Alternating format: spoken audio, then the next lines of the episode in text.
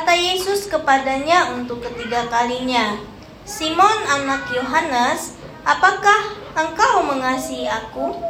Maka sedih hati Petrus karena Yesus berkata untuk ketiga kalinya, "Apakah engkau mengasihi aku?"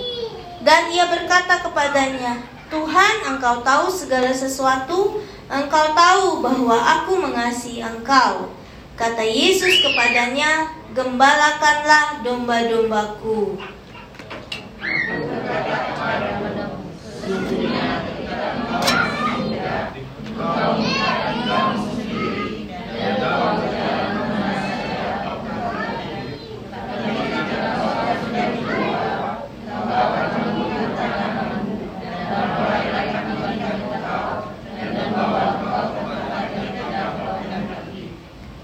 Dan hal ini dikatakannya untuk menyatakan bagaimana Petrus akan mati dan memuliakan Allah. Sesudah mengatakan demikian, ia berkata kepada Petrus, "Ikutlah aku." Oke, puji Tuhan. Bapak Ibu Saudara, firman Tuhan malam hari ini perikopnya tentang gembalakanlah domba-dombaku. Nah, kalau kita lihat di perikop sebelumnya ini cerita tentang Yesus menampakkan diri kepada murid-muridnya. Sampai sini e, ngerti ya? Jadi ini peristiwa pada saat Yesus e, sedang menampakkan diri kepada murid-muridnya. Suatu hari Yesus menampakkan diri kepada murid-muridnya di danau Tiberias. Sampai sini ingat ya, paham ya? Yesus menampakkan diri kepada murid-muridnya di Danau Tiberias. Waktu itu peristiwanya Petrus bilang sama teman-temannya, "Hai teman-teman, ayo kita menangkap ikan lagi." Ayo gitu ya. Terus menangkap ikan, mereka tidak dapat apa-apa. Terus akhirnya uh, Tuhan Yesus bilang, Uh, lemparkan jalamu ke sebelah kanan, kemudian mereka dapat ikan 153 ekor banyaknya. Setelah itu, peristiwa Yesus berbicara dengan uh, Simon Petrus terjadi tentang gembalakanlah domba-dombaku. Kita lihat dari ayat 15. Sesudah sarapan, Yesus berkata kepada Simon Petrus, Bapak Ibu Saudara percaya bahwa setiap uh, kata dalam Alkitab itu punya makna? Amin. Halo? Ayo semangat ayo. Jadi gini, minggu lalu saya bicara tentang Tuhan adalah gemba gembalaku. Terus ada yang bilang, "Iya ngomongin gembala Tuhan gembala." Kamu dong, ibu gembala, bapak gembala ngaca udah jadi ibu dan bapak gembala yang baik belum gitu. Kan begitu. Jadi kita bahas ini. Ya. Kita bahas ayat firman Tuhan ini. Jadi kita sama-sama bercermin gitu. Nah, ayat ini Tuhan bilang sesudah sarapan Yesus berkata kepada Simon Petrus, "Kenapa penting ada kata sesudah sarapan?" Jadi hari itu uh, har, matahari sudah keluar, kemudian uh, murid-murid Yesus sudah nangkap ikan dan dapat 153 ekor jumlahnya. Terus uh, Tuhan Yesus bakar beberapa ikan, kasih mereka roti dan itu namanya apa? File Office. Produksi McDonald ya. Dikasih makan murid-muridnya dengan ikan bakar dan roti. Habis itu Tuhan Yesus lihat oh orang udah sarapan. Kalau kita udah sarapan kita ngapain? Tidur lagi. Udah bangun sarapan tidur lagi gitu Nah, sarapan itu adalah tindakan bahwa kita siap melakukan aktivitas. Sampai sini paham? Makanya Yesus ini penting. Nggak pernah Yesus ngajak uh, murid-muridnya bicara serius dalam kondisi perut murid-muridnya kok kosong karena kalau orang lagi lapar diajak ngomong nggak nggak nyambung nggak masuk nggak ngerti-ngerti dia konsentrasi dengan perutnya yang bunyi gitu. Jadi uh, Tuhan Yesus mengerti hal itu. Makanya sesudah sarapan sesudah semua murid-muridnya perutnya kenyang berkatalah Yesus kepada Simon Petrus. Berkatanya gimana? Simon anak Yohanes, apakah engkau mengasihi aku lebih daripada mereka ini? Gini loh Bapak Ibu Saudara, ceritanya begini. Kita tahu Petrus ya. Petrus murid Tuhan Yesus yang paling berani bicara. Paling hebat, paling uh, berani Sampai suatu saat Tuhan Yesus sendiri menubuatkan bahwa Petrus engkau akan menyangkal aku tiga kali. Terus dia bilang enggak Tuhan, gitu kan? Nah itulah kemudian uh, Yesus mati disalib, kemudian dia menyangkal Yesus tiga kali, kemudian Yesus apa Petrus hampiri kuburnya Yesus dan betul kuburnya Yesus sudah kosong Terus dia ketemu dengan Yesus beberapa kali pada saat Yesus menampakkan diri kepada Thomas. Petrus ada di situ nggak? Ada. Tetapi sebagai orang yang sudah penuh dengan rasa bersalah, dia ada pada posisi diam aja. Orang kalau ngerasa salah diam aja kan? Kalau orang udah salah terus nyolot itu perlu di Kalau orang salah itu diam aja. Jangan udah salah nyolot. Tahu nggak sih nyolot yang Malaysia? Udah salah ngotot. Udah salah, ah, lebih kenceng dia suaranya gitu.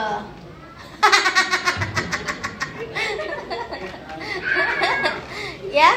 Nah, Petrus itu menyadari betul dia sudah salah. Dia sudah sangkal Yesus tiga kali. Makanya ketika um, Maria Magdalena dan wanita-wanita itu bilang kubur Yesus sudah kosong, Yesus sudah bangkit, ayo kita ke kuburnya. Dia ke kuburnya, dia lihat oh ya udah bangkit, bener dia bangkit. Aduh nih si bodoh nih nggak percaya, aduh nih nggak bener nih, udah nyangka Yesus tiga kali, ya udah nih. Terus datanglah uh, Yesus menemui uh, Thomas yang nggak percaya ayo colok tanganku yang bolong ini sama dan Thomas bilang oh iya itu Yesus udah bangkit Petrus cuma bisa cuma bisa diem aja saat itu iya nih mendingan si Thomas ngaku-ngaku nggak percaya tapi dia Yesus hampiri sampai hari itu Yesus belum menyapa Petrus sama sekali. Bapak Ibu Saudara mengerti alur ceritanya sampai sini? Sampai Yesus ketemu sama Thomas, ngobrol sama Thomas, sampai saat itu Petrus ada pada posisi diam aja dan Yesus belum ajak bicara Petrus dan Petrus ngerasa it's okay namanya juga sah salah. Tetapi Tuhan kita, Yesus Kristus bukan Tuhan yang suka terus-menerus memarahi, bukan Tuhan yang terus-menerus menghakimi, bukan Tuhan yang terus-menerus mengingatkan kesalahan, tetapi orang yang mengingatkan. Sampai sini paham? Yesus Kristus adalah Tuhan yang mengingat diingatkan. Jadi, Bapak Ibu Saudara, kalau dengar firman Tuhan untuk diingatkan, dengar suara Tuhan untuk diingatkan, teri terima, jangan ma, jangan marah. Jadi akhirnya saya kasih ingat dulu nih flashback cerita Alkitab supaya kita mengerti.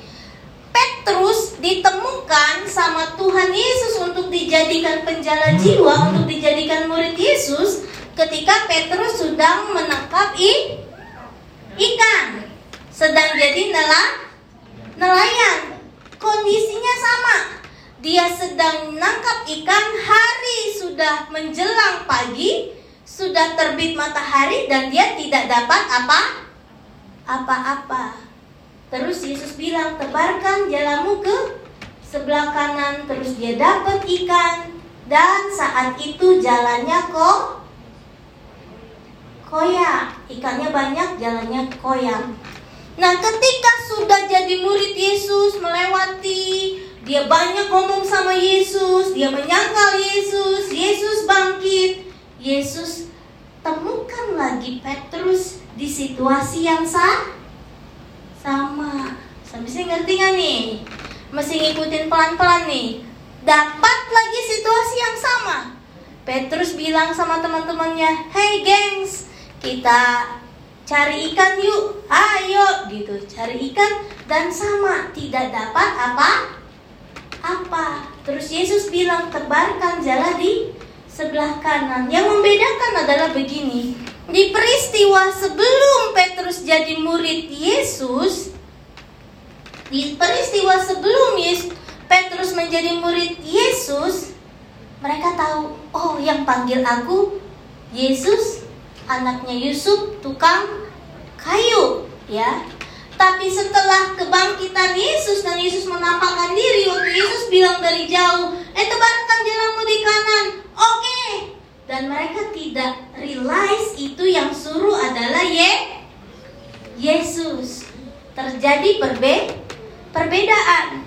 Sebelumnya mereka tahu itu Yesus, oke okay, mungkin dia dibuat kan jadi Mesias, oke okay, gitu. Setelah Yesus mati dan bangkit menampakkan diri, disuruh yang sama sampai saat itu Petrus belum sadar bahwa yang menyuruh Petrus menebarkan jala di sebelah kanan dan dapat ikan 153 dan tetapi jalannya tidak kok koyak. Lihat perbedaannya. Jalannya tidak koyak. Ketika teman-temannya bilang, "Itu Tuhan." Maka Petrus buka baju dan dia eh buka baju, pakai jubah, terus dia lompat ke danau menghampiri berenang ke tepi dan hampiri Yesus. Jadi keblinger ya saudara. Kalau orang mau mau lompat ke danau kan buka jubah dong, bukannya pakai jubah gitu kan buka terus nyemplung, weng gitu kan. Bukannya, mau nyemplung nih, ayo dandan dulu nih, ah, gitu. Terus baru nyebur nggak gitu. Nah ketika dia menyadari bahwa itu Yesus dia ingat oh ya it's the same segment. Ini peristiwa yang sama ketika waktu aku pertama kali dipanggil sama Yesus untuk jadi muridnya. Dan sekarang ketika diingatkan kembali bahwa Yesus masih hidup dengan kasih karunia yang sama dengan kuasa yang sama dengan kekuatan yang sama persis. Bahkan lebih dari sebe sebelumnya. Sebelumnya nggak di, nggak ditulis tuh jumlah ikan yang dapat berapa. Dan ditulis di situ jalannya koyak. Tetapi setelah Yesus bangkit menampakkan diri jumlah yang didapat jelas jumlah yang didapat jelas Ngerti nggak sampai sini? Ketika kita mengalami kuasa kebangkitan Yesus, apa pun yang kita lakukan, apa pun yang kita kerjakan, apa pun yang kita rencanakan bersama-sama dengan Tuhan, hasilnya pasti akan jelas. Saya seru sendiri loh. Akan je jelas, jumlahnya pas pasti dan apa yang kita dapat tidak akan ru rusak, jalannya tidak akan koyak. Amin, amin. Saya jawab sendiri, saudara nih. Jelas. Jadi begini, di situlah Petrus sadar, oh ya, ini Tuhan yang sama, yang kuasanya bahkan sekarang aku rasa lebih daripada sebe sebelumnya. Pertanyaannya sekarang buat kita malam hari ini.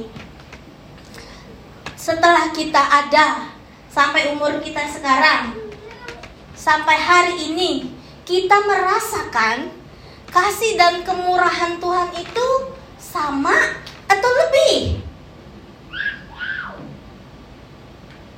Setelah di usia kita yang sekarang, setelah kita ada di Australia sekarang, setelah kita hidup sampai hari ini, kuasa Yesus masih sama di dalam kehidupan kita atau lebih? Sama aja bukan Tuhan Yesus sama tidak berubah dulu sekarang sampai selama-lamanya. Jadi yang mau diajar firman Tuhan malam hari ini adalah nggak nggak masalah berapa kali engkau jatuh dalam dosa. Nggak berapa mas nggak masalah engkau berkali-kali menyangkal dan mengkhianati Yesus. Tetapi ketika kamu sekarang mengalami Yesus untuk yang kesekian kalinya apakah engkau merasakan kasih kemurahan Tuhan itu lebih?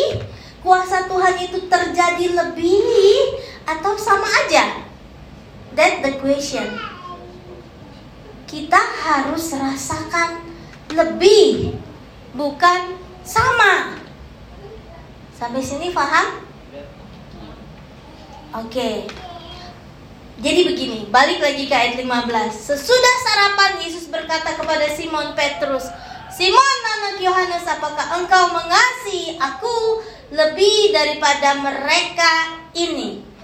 Jadi di situlah Simon Petrus sudah melihat Yesus, ketemu Yesus, makan bersama dengan Yesus, artinya apa kalau sudah sarapan makan bersama dengan Yesus? Sudah diampuni lagi segala penyangkalannya. Amin.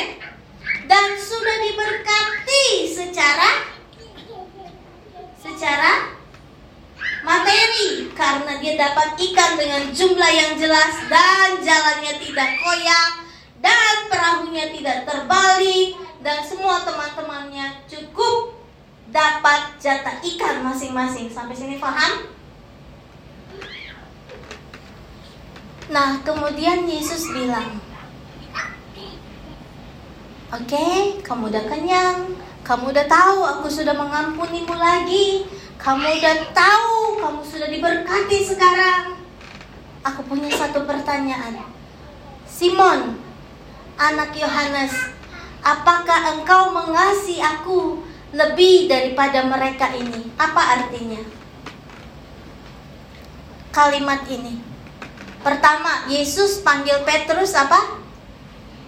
Simon, anak Yohanes. Jadi seperti dipanggil Debbie, anak Lim Kim Guan. Siapa itu? Papa saya Lim Kim Guan. Oh, pakai bahasa Indonesia. Orang Cina tuh ribet. Namanya ada dua.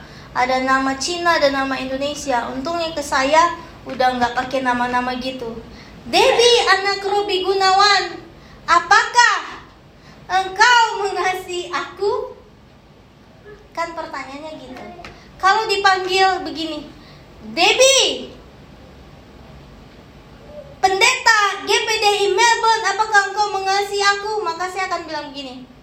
Ya Tuhan, kenapa? Karena di, belak di, di belakangnya ada embel-embel pendeta GPDI Melbourne disebutin jabatannya kan? Ya. ya. Kalau ditanya, Debbie, mamanya Ken. Oh, oh iya, mama nih. Oh, udah nggak boleh nih.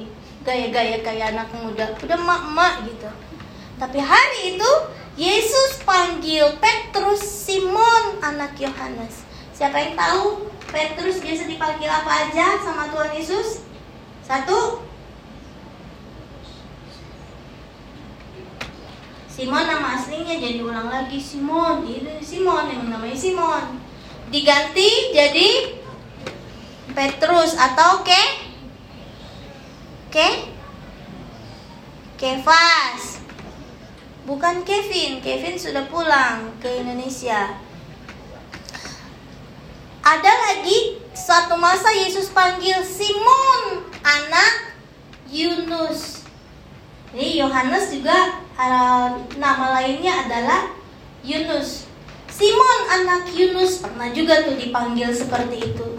Kenapa? Yunus berasal dari satu kota yang sangat tidak baik Ketika Yesus mengingatkan, panggil lagi, Debbie, anak parung gitu ya. Anak kampung. Artinya apa? You have to remember dari mana kamu berah berasal. Nah hari itu Yesus tidak panggil Petrus dengan Simon anak Yunus Simon batu karang yang teguh. Tidak dipanggil itu tetapi Simon anak Yohanes apakah engkau mengasihi aku terus pertanyaannya apa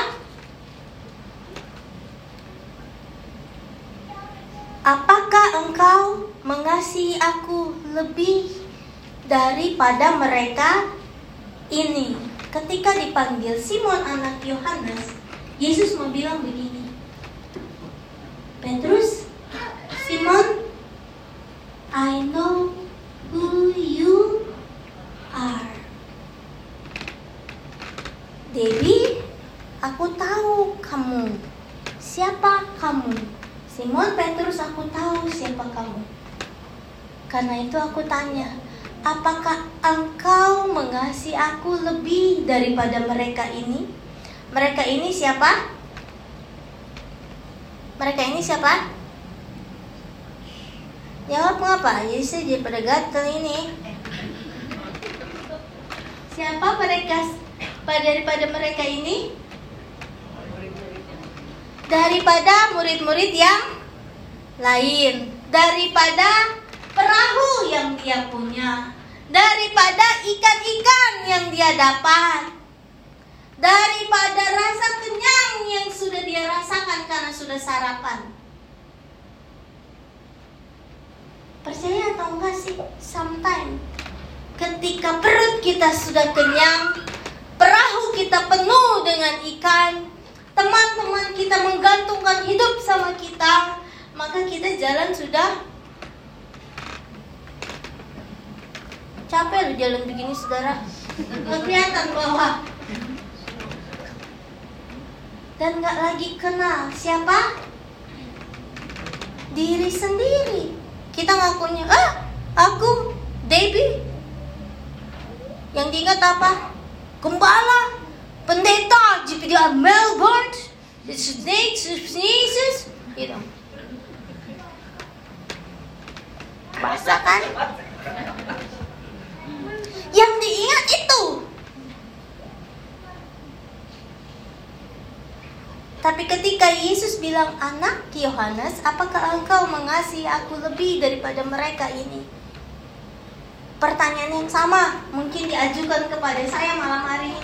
Debbie apakah engkau mengasihi aku lebih daripada udah berapa tahun kamu melayani, udah dapat establish gereja, udah dapat uh, sertifikat apa dari uh, Foursquare, sudah Tuhan berkati dengan uh, berkat-berkat yang lain, jemaat, terus melahirkan gembala yang lain, Pastor Tony, Pastor uh, Mulis dan pastor-pastor yang lain. Apakah engkau mengasihi aku lebih daripada engkau mengasihi ini? Yang apakah apa yang kamu punya sekarang? Itu kedai itu uang itu gereja itu kursi bunga keyboard semua ini that's the question pertanyaannya jadi sama. Kalau kamu nggak punya apa-apa, gampang kita bilang ya Tuhan, aku mengasihi Engkau lebih dari segala katanya. Gitu. Satu hari saya bilang sama Yola begini. Ya Yola lagi. Ponakannya sih. Ya iya sih ya, yang suka diajak ngobrol dia kan gitu susah juga kasih contoh ya.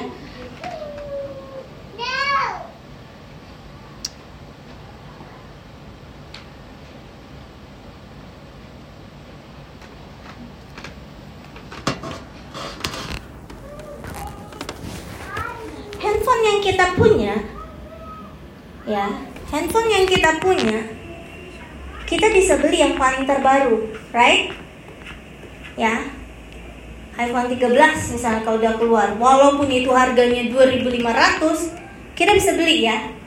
Bisa? Bisa, beli aja. Tetapi pertanyaannya adalah begini.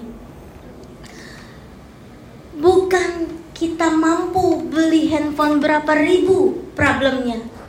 Tetapi seberapa besar kita rela ketika ini jatuh. Seberapa kita rela ketika ini hi, hilang. Berapa rela ketika ini tiba-tiba sama anak kita dibilang, "Mami, mami, handphonenya kotor, aku cuci." Pakai air panas, pakai sabun. Sekarang sudah bersih. Aku kasih buat mami. Terus kita akan bilang, "Oh Tuhan, kamu nggak tahu apa harganya 2300 belum lagi itu masih pakai plan. Bukan seberapa kita mampu beli sesuatu tetapi seberapa rela hati kita ketika itu rusak hilang dan diambil. Sampai sini paham ya saya udah percaya nih anak-anak uh, eh, GPDI Melbourne, jemaat di GPDI Melbourne sudah mampu beli segalanya, eh enggak segalanya, udah mampu beli apa-apa yang diingini yang orang lain punya lah gitu. Tetapi pertanyaannya Tuhan malam hari ini kepada saudara dan saya adalah apakah engkau mengasihi Tuhan lebih daripada mobilmu, lebih daripada anak-anakmu, lebih daripada pekerjaanmu, lebih daripada jabatanmu, karirmu, bagaimana engkau dipandang orang lain? Itu pertanyaannya.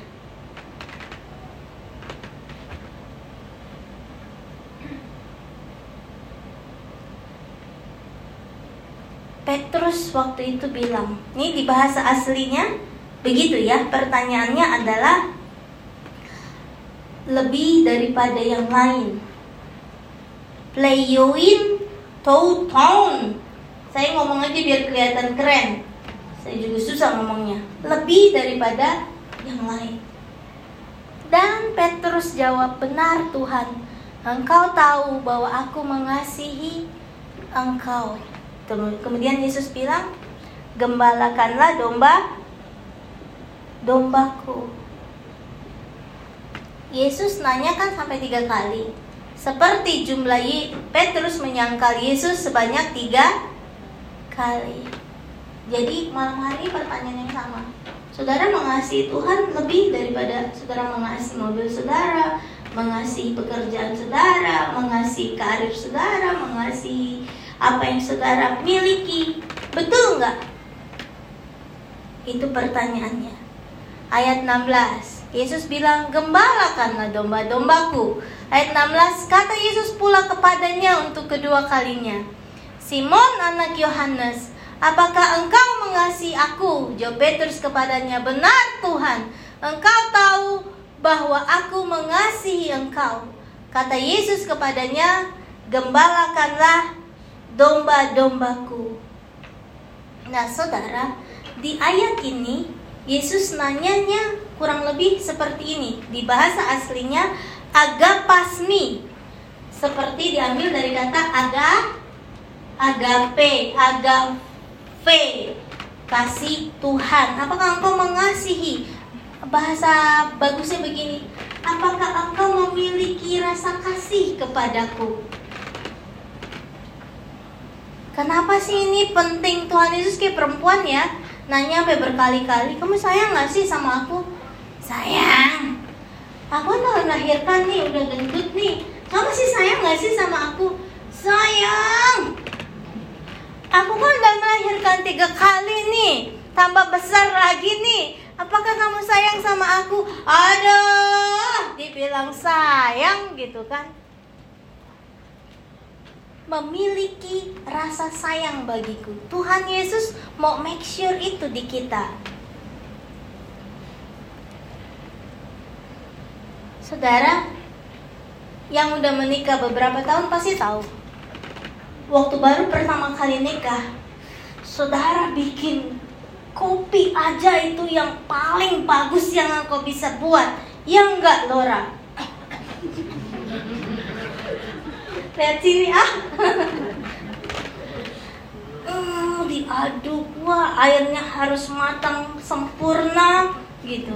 Kalau saya sama bapak kopi instan yang dari Oma Loren, aduk-aduk, airnya belum matang lama nih mendidihnya, ceklek, aduk-aduk, aduk-aduk bukan pakai sendok, bukan pakai siduk, pakai ke plastiknya yang bekas, disobek, eh, langsung bau, eh. Masih tetap suami nggak? Masih tapi aku melakukannya tanpa rasa kasih. Saudara mengerti bedanya? Udah jiru nih, yang diinget yang bagian ininya aja nih pulang. Oh, Santi bilang, oh, jadi besok aku bikinin kopi macam itu ya, ibu bilang gitu. Kan itu yang diambil. Hmm. Nah, ini penting buat Tuhan. Engkau masih ada di gereja, engkau masih melayani Tuhan, engkau masih uh, hadir beribadah, Yesus mau tahu, iya engkau ada di gereja, ya engkau masih khotbah, Debbie, ya engkau masih melayani Tuhan, uh, jadi singer, song leader, main musik, masih sambut tamu, jadi kom ketua konser dan sebagainya, ya kamu masih lakukan itu. Tapi aku mau make sure apakah engkau betul-betul masih mengasihi aku? Karena ada kalanya kita melakukan sesuatu buat Tuhan tanpa jin cinta. Tanpa cinta lagi. Ngeliatin gitu dong minggu lalu udah pergi lama-lama ke Sydney nah habis itu Yesus bilang, gembalakanlah domba-dombaku. Kita ngomong sampai dua kali aja ini ya. Penting.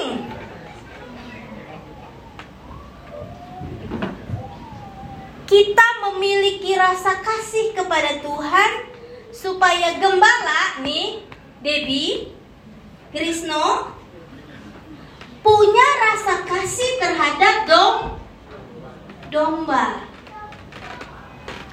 domba juga akan mengasihi gembalanya kalau domba punya rasa kasih kepada tuh Tuhan. Ngerti gak nih? Jangan saya bilang tuh tuh kan gampang tinggal Tuhan. Padahal saya mau bilang tuh tuh tuh tuh gitu. Kalau tidak mengasihi Tuhan, engkau tidak akan mengasihi domba-domba engkau tidak akan mengasihi gembala, engkau tidak akan mengasihi gereja, engkau tidak akan mengasihi pelayanan, engkau tidak akan mengasihi apa pun di dunia ini kalau tidak mengasihi Tuhan. Melakukan semua sebatas kewa kewajiban. Besarin anak kayak gimana udah lahir ya dibesarin lah kasih makan ya makan hmm. It's different kalau mengasihi anak dengan memberi makan anak dengan kasih Uh, dibikin nasinya dengan baik, kelembutan yang sempurna buat Audrey gitu.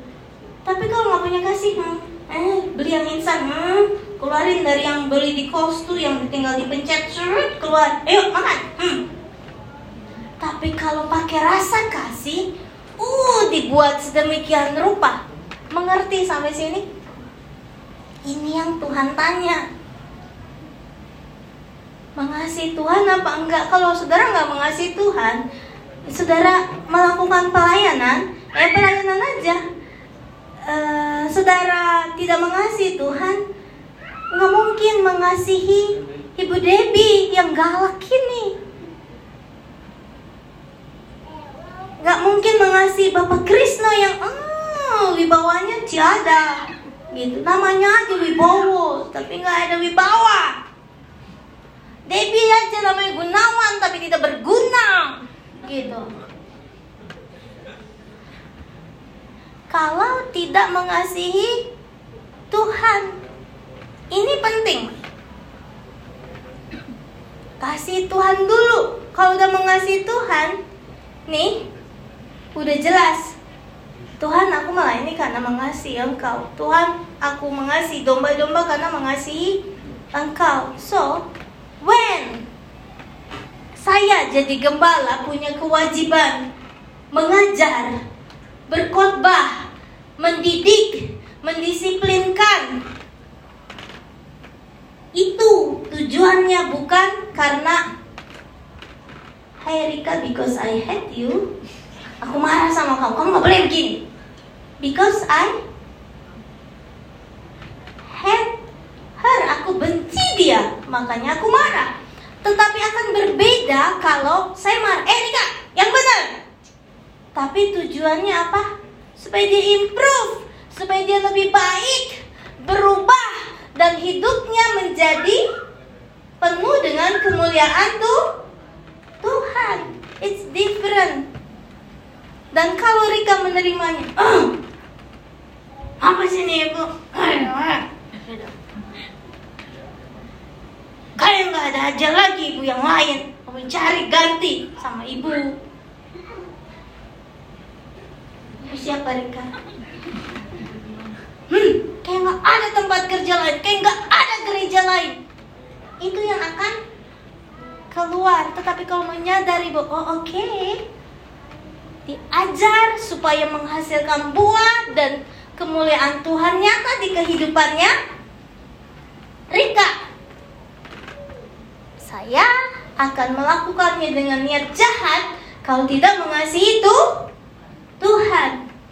Rika akan mau dibentuk kalau Rika mengasihi itu Tuhan makanya Yesus tanya sama Petrus, "Apakah engkau mengasihi aku, gembala karena domba dom dombaku?"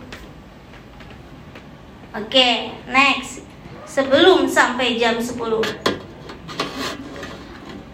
Ayat 17. Apakah engkau mengasihiku? Untuk ketiga kalinya Yesus bilang, Simon anak Yohanes, apakah engkau mengasihi aku? Ini kata yang ketiga ditambah di bahasa aslinya adalah apakah engkau mengasihi aku dengan sangat? Aduh Tuhan Yesus posesif banget sama kita. Dia betul-betul mau dikasih sama kita dengan sangat-sangat Bukan pura-pura cuma mau kejar berkat Bukan pura-pura cuma supaya dipandang orang baik Saudara banyak sekarang orang Put something di sosial media buat self branding, bagaimana saya mau dipandang sama orang. Bukan cuma manusia biasa, bukan cuma orang biasa, bahkan pendeta pun banyak posting bagaimana dia mau dipandang sama orang lain di luar sana. Nah, ini yang mesti diperhatikan. Jadi pertanyaan ini penting.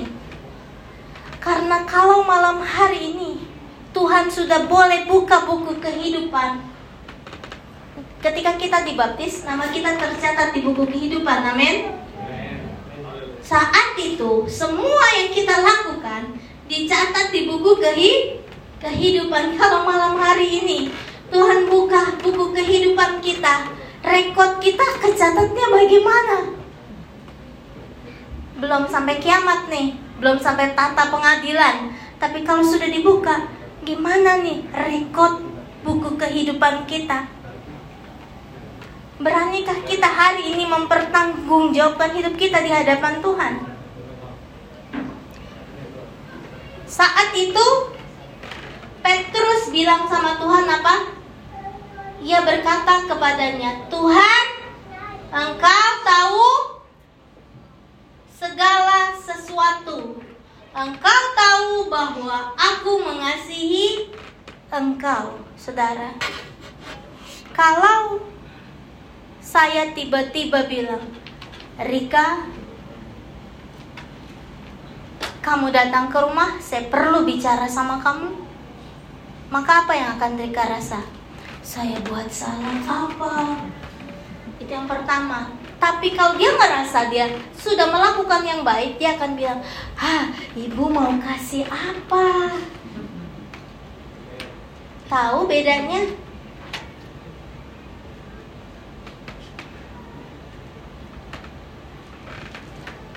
Nah, ini yang penting yang Tuhan lagi mau uji di hidup kita. Kata Tuhan engkau tahu segala sesuatunya bisa menjadi kebahagiaan bagi orang yang benar, tetapi bisa menjadi ancaman bagi orang yang tidak berlaku benar di hadapan Tuhan. Makanya Yesus tanya ini sama Simon Petrus sampai tiga kali.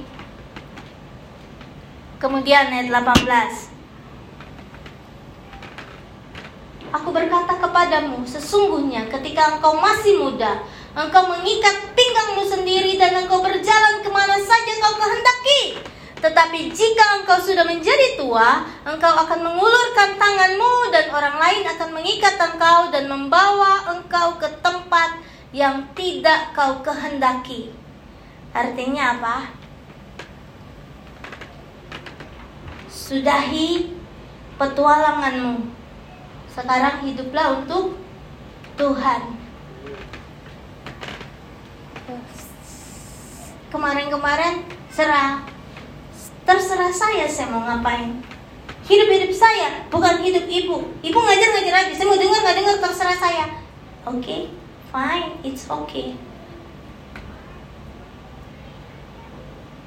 Karena kita masih hidup masih muda. Tapi nanti waktu tua, kata Tuhan, engkau akan mengulurkan tanganmu dan orang lain ikat kamu. Jadi waktu jadi gini, waktu kecil kita dibawa-bawa di stroller kan sama orang tua kita. Udah tua, kita yang naik wheelchair dan anak kita do dorong. That's a life.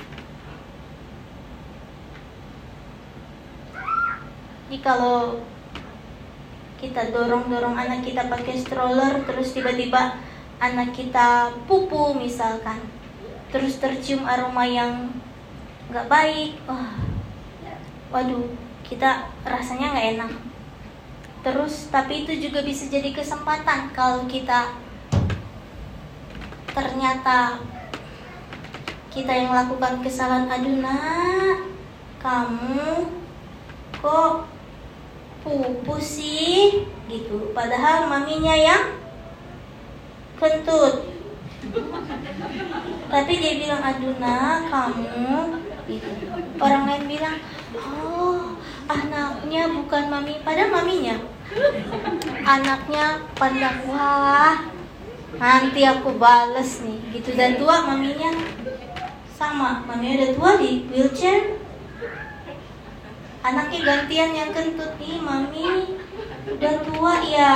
Jadi sembarangan. Maaf ya. Balas lu saudara. Apa sih ini? Aduh Tuhan. Jadi sekarang kita hiduplah untuk Tuhan. Jangan lagi hidup seperti cara dunia. Nah, yang terakhir, Pak uh, J, tulis 19. Come on, J. Hurry up, J. May. Jude. Hal ini dikatakannya untuk menyatakan, perhatikan baik-baik, terakhir nih. Dan hal ini dikatakannya untuk menyatakan bagaimana Petrus akan mati dan memuliakan Allah. Sudah mengatakan demikian, ia berkata kepada Petrus, "Ikutlah aku." Jadi, saudara, kalau lahir kita cuma punya satu cara dari rahim ibu kita. Tapi kalau mati, banyak pilihan. Bagaimana saudara mau mati? Nggak? Kalau lahir cuma satu caranya, kau ada di dalam rahim ibumu keluar entah dengan seksio atau entah normal, lahir, udah. Tapi kalau mati, saudara tentukan sekarang, bagaimana kau mau mati? Ini ngomongin mati hari begini. Tapi penting, mau mati dalam dosa, mau mati dalam kesalahan, mau mati dalam kepura-puraan, mau mati dalam melayani Tuhan, mau mati dalam hidup yang tidak benar, you can choose malam hari ini. Jangan pikir hidup masih akan seribu tahun lagi. Betul-betul nggak tahu. Ntar keluar pintu situ, disenggol orang, disenggol mobil. Ayo, kita nggak tahu gitu. So sekarang cek masing-masing gimana nih hidupnya.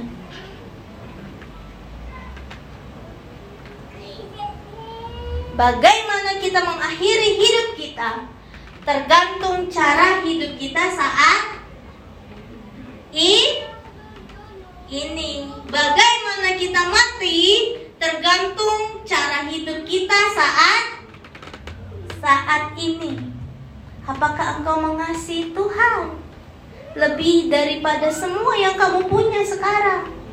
Dan saya mau bilang malam hari ini sekali lagi, yang kita punya sekarang nggak sebe nah, seberapa?